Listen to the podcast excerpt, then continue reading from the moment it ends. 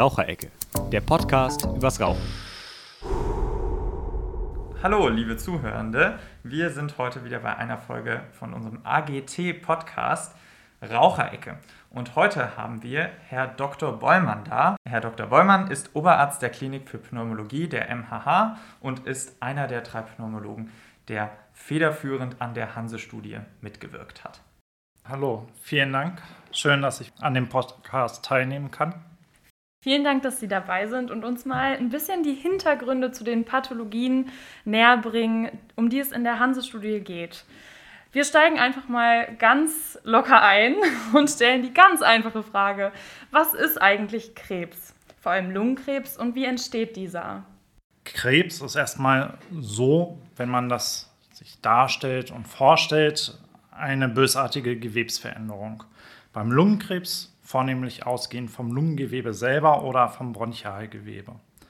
Letzten Endes ist es nichts anderes als eine Veränderung des Erbgutes oder eine genetische Schädigung an den Zellen, bei der keine Reparatur mehr möglich ist. Und wo auch unser Reparatursystem, die weißen Blutkörperchen, die nicht nur für die Infektabwehr da sind, sondern auch geschädigte Zellen abzuräumen, im Grunde versagen. Beim Lungenkrebs können wir grob sagen, dass wir drei größere Gruppen unterscheiden oder drei größere Typen unterscheiden. Wir haben auf der einen Seite die nicht kleinzelligen Bronchialkarzinome, wozu das Adenokarzinom und das Plattenepithelkarzinom gehört. Und auf der anderen Seite das kleinzellige Bronchialkarzinom. Es gibt noch weitere Subtypen, aber die drei machen in etwa 90, 95 Prozent äh, der gesamten Bronchialkarzinommasse aus. Ja, jetzt geht es bei uns im Podcast oder auch in der Hochschulgruppe darum, dass wir quasi das Rauchen präventiv verhindern wollen. Wieso wird denn überhaupt das Risiko von Lungenkrebs durch das Rauchen erhöht? Also was ist der Zusammenhang? Wenn wir uns die Daten angucken, ist es so, dass das Robert Koch Institut sagt, neun von zehn Bronchialkarzinomen des Mannes, sechs von zehn der Frau sind mit Rauchen assoziiert. Klar haben wir einerseits die Vererbung und berufliche Exposition wie gegenüber Asbest oder Arsen als mögliche Ursachen für ein Bronchialkarzinom. Aber viel häufiger ist die Inhalation von Substanzen, die dann letzten Endes zellschädigend sind, wozu das Rauchen gehört. Rauchen selber hat über 50 kanzerogene Stoffe, von denen wir es wissen, dass sie es sind. Dazu gehören polyaromatische ähm, Kohlenwasserstoffe, Nitrosamine, aromatische Amine um nur einige zu nennen. Im Grunde verursacht Rauchen letzten Endes das, was ich eingangs erwähnt hatte, eine Störung im Erbgut der Zelle, letzten Endes ein DNA-Schaden, der nicht reparabel ist. Und wir wissen auch, dass das Rauchen, die Inhaltsstoffe des Rauchens zusätzlich die Möglichkeit unseres Immunsystems reduzieren, diese Fehler zu reparieren. Je länger man und je intensiver man raucht, desto größer ist aber auch das Risiko, am Lungenkrebs zu erkranken. Und Sie kennen das vielleicht, dass im Verwandtenkreis oder Freunde sagen, ich rauche Leitzigaretten und dann ist das gar nicht so schlimm und da ist das Krebsrisiko viel, viel geringer. Da muss man ganz ehrlich sagen, das stimmt so nicht. Äh, in der Tat, es fallen gröbere äh, Inhalate weg, aber die feinen und die Feinstpartikel, die werden trotzdem inhaliert, sodass das Risiko an Lungenkrebs zu erkranken genauso hoch ist, wie als wenn ich eine Standardzigarette rauche.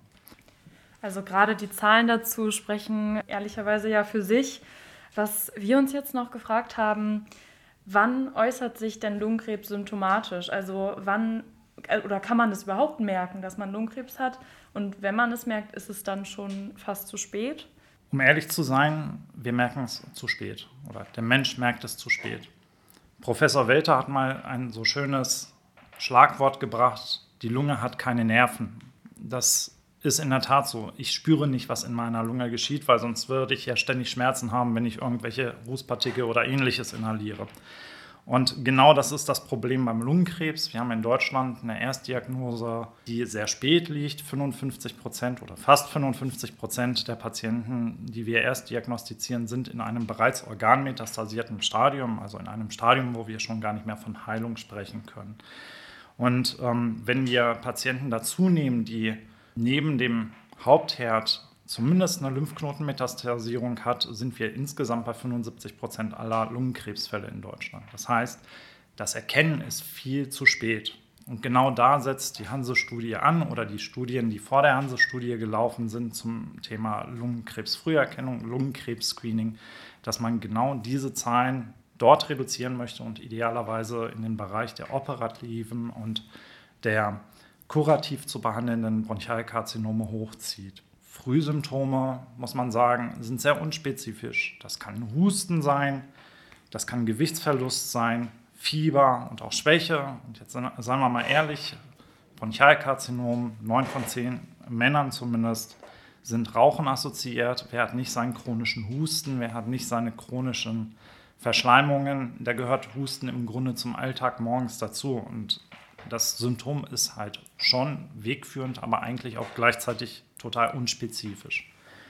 Die Patienten, die wir erst diagnostizieren, die sehen wir vor allen Dingen häufig mit Symptomen wie Schmerzen, bei Knochenmetastasen. Wir haben jetzt gerade einen Patienten bei uns auf der Station 23 gehabt, der massivste Schmerzen im äh, rechten Schultergelenk hatte, weil er dort schon Osteolysen gebildet hat. Und da war der Weg in der Tat so, wie es gar nicht mal so selten ist. Er hat Schmerzen, er geht zum Hausarzt. Hausarzt sagt, Schulterschmerzen, ich schicke dich erstmal zum Orthopäden. Acht Wochen Wartezeit, der Orthopäde macht ein Röntgenbild, kommt nicht wirklich viel weiter, schickt ihn zum MRT. Das hat auch nochmal so circa vier Wochen gedauert.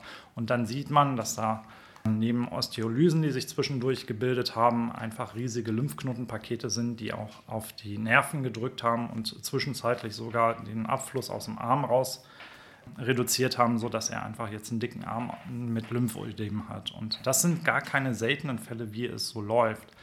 Andere Möglichkeit, wie die Patienten bei uns aufschlagen oder eines dieser Red Flags, wie man so schön sagt, äh, ist Bluthusten, die sogenannten Hämoptysen, dass die Patienten abhusten und dann Blut mit im Sputum haben, im Sekret haben.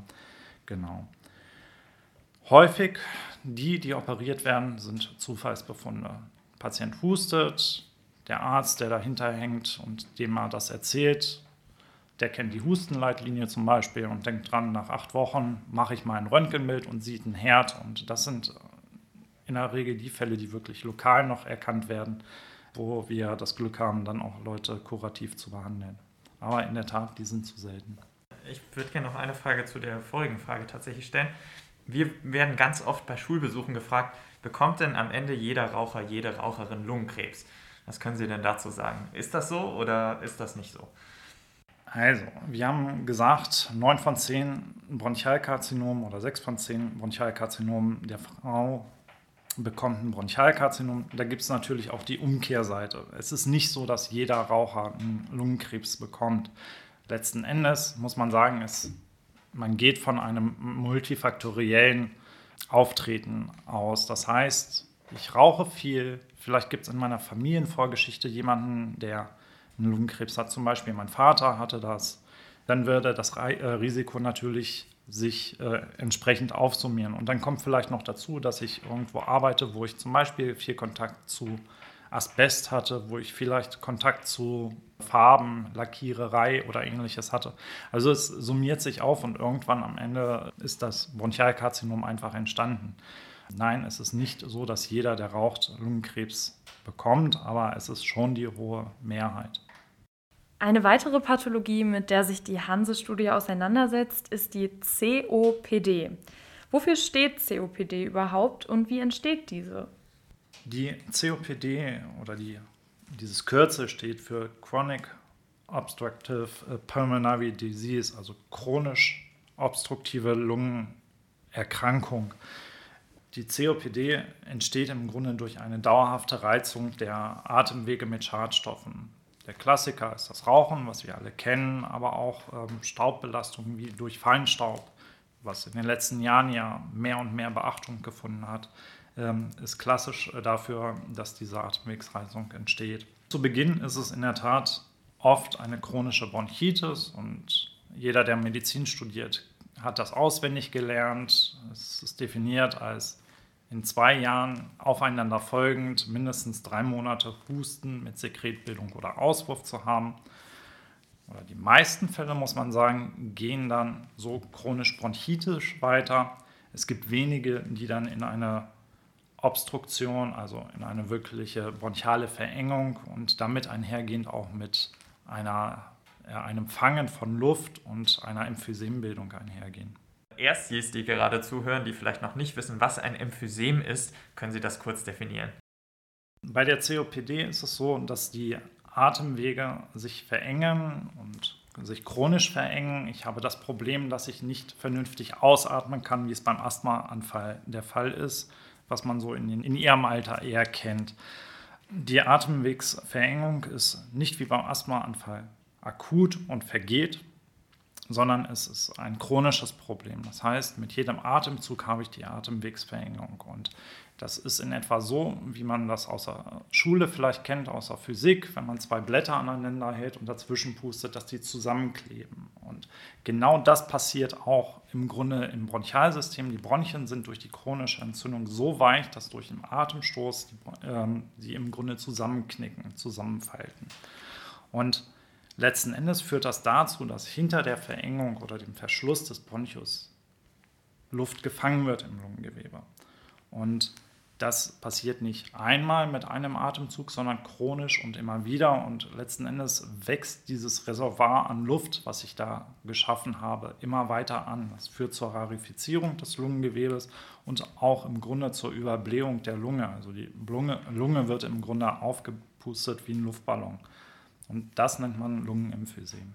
Jetzt leben wir ja aktuell in einer Zeit, in der, wenn man Leute so in der Öffentlichkeit husten sieht, sich immer so ein bisschen was dabei denkt. Früher war das aber auch klassisch, ein klassisches Zeichen einfach für Raucherhusten. Kann man den Raucherhusten zu dem, einem der Leitsymptome für die COPD zählen? Ja, kann man auf jeden Fall. Wir haben für die COPD im Grunde drei Leitsymptome, die wir zusammenfassen unter AH.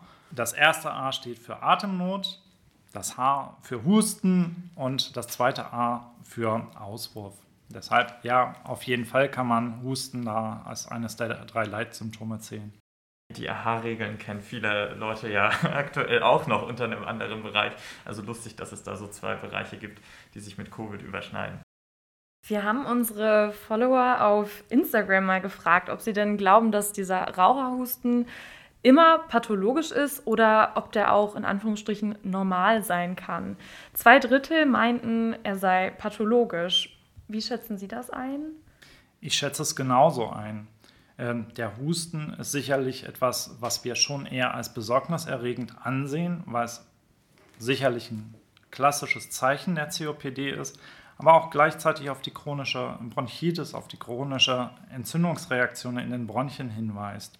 Letzten Endes muss man sagen, er drückt gleichzeitig auch eine Schädigung am Bronchialsystem und vielleicht sogar an der Lunge aus, äh, je nachdem, wie sich halt die COPD manifestiert. Es ist immer ein guter Hinweis dann als Arzt zu sagen, Sie haben schon diesen COPD-Husten, diesen chronischen Husten. Es wäre jetzt ein guter Zeitpunkt, mit dem Rauchen aufzuhören. Was ist denn, wenn man nicht mit dem Rauchen aufhört und wenn diese COPD quasi sich sehr stark manifestiert hat. Wozu kann das führen? Wir haben zwei klassische Wege der COPD. Häufig ist das Krankheitsbild geprägt, meistens ist es geprägt äh, von einer Entzündung der Atemwege. Seltener, das sind die Patienten, die wir dann wahrscheinlich auch häufiger in der Klinik sehen, sind ähm, neben den Atemwegen ist auch das Lungengewebe betroffen. Das sind dann die Patienten, die am Emphysem entwickeln. Ähm, in der Tat muss man sagen, da scheint es eine deutliche genetische Veranlagung zu geben. Mein Vater ist 73, raucht seit Ende seiner Ausbildung, so mit 2021 hat er angefangen zu rauchen. Ähm, der wird sicherlich auf seine knapp 50 Packungsjahre mittlerweile kommen. Er hat kein signifikantes Emphysem. Ich kenne CT von ihm von vor fünf Jahren. Jetzt mit der Hanse-Studie war er natürlich einer der ersten, die ich gefragt habe, ob er nicht daran teilnehmen möchte. Ich habe das CT auch dann bei Professor Vogel-Klausen gesehen und auch da muss man sagen, da ist wenig Bewegung in den letzten fünf Jahren drin gewesen. Er hat so ein bisschen Emphysem, aber ähm, nicht ausgeprägt und dementsprechend auch wenig Luftnot, ähm, die er verspürt, auch nicht unter Belastung.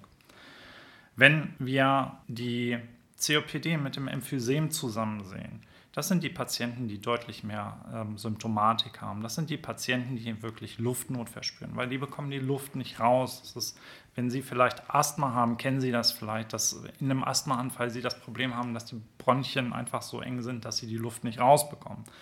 Die Patienten haben das chronisch, ohne dass da ein Schub vorliegt. Letzten Endes ist das eine chronische Erkrankung, die zum Abfall der Lungenfunktion, vor allen Dingen auch äh, zum Verlust vom Lungengewebe führt und damit auch die Luftnot stärker macht. Wir reden von älteren Patienten, wir reden teilweise auch vielleicht soziodemografisch gesehen von Leuten einer niedrigeren Einkommensschicht ähm, und wo auch weniger Verständnis für die Erkrankung da ist. Wir sehen ganz häufig, dass die Patienten in so eine Spirale verfallen. Sie haben Luftnot. Also, was machen sie? Sie vermeiden die Anstrengung, um die Luftnot äh, nicht zu spüren. Was dadurch führt, ist, äh, dazu führt, dass sie muskulär und konditionell abbauen. Was weiter dazu führt, dass sie früher Luftnot bekommen, weil die Kompensationsmechanismen muskulär oder auch durch meine Fitness einfach nicht mehr vorhanden sind was wieder dazu führt, dass sie sich weniger bewegen. Und so geht das immer weiter bergab. Also ist COPD wirklich auch eine ernstzunehmende Krankheit bei Rauchern und Raucherinnen. Vielen Dank für die Einblicke in die pathologischen Hintergründe von Lungenkrebs und COPD und dass Sie bei uns im Podcast zu Gast waren. Vielen Dank. Vielen Dank und tschüss. Das war eine Folge des Raucherecke Podcasts, produziert von der Lokalgruppe Aufklärung gegen Tabak Hannover. Die Produktion ist wie immer nur möglich durch die Arbeit unseres gesamten Teams. Dazu gehören Alex Reimelt, Julia Eschrich, Julia Niesen, Christine Engel sowie Gloria Richter und Xaver Schlönvogt, die ihr in dieser Folge gehört habt. Schaut gern auch bei Instagram unter agt-hannover vorbei und bewertet diesen Podcast auf der Plattform eurer Wahl.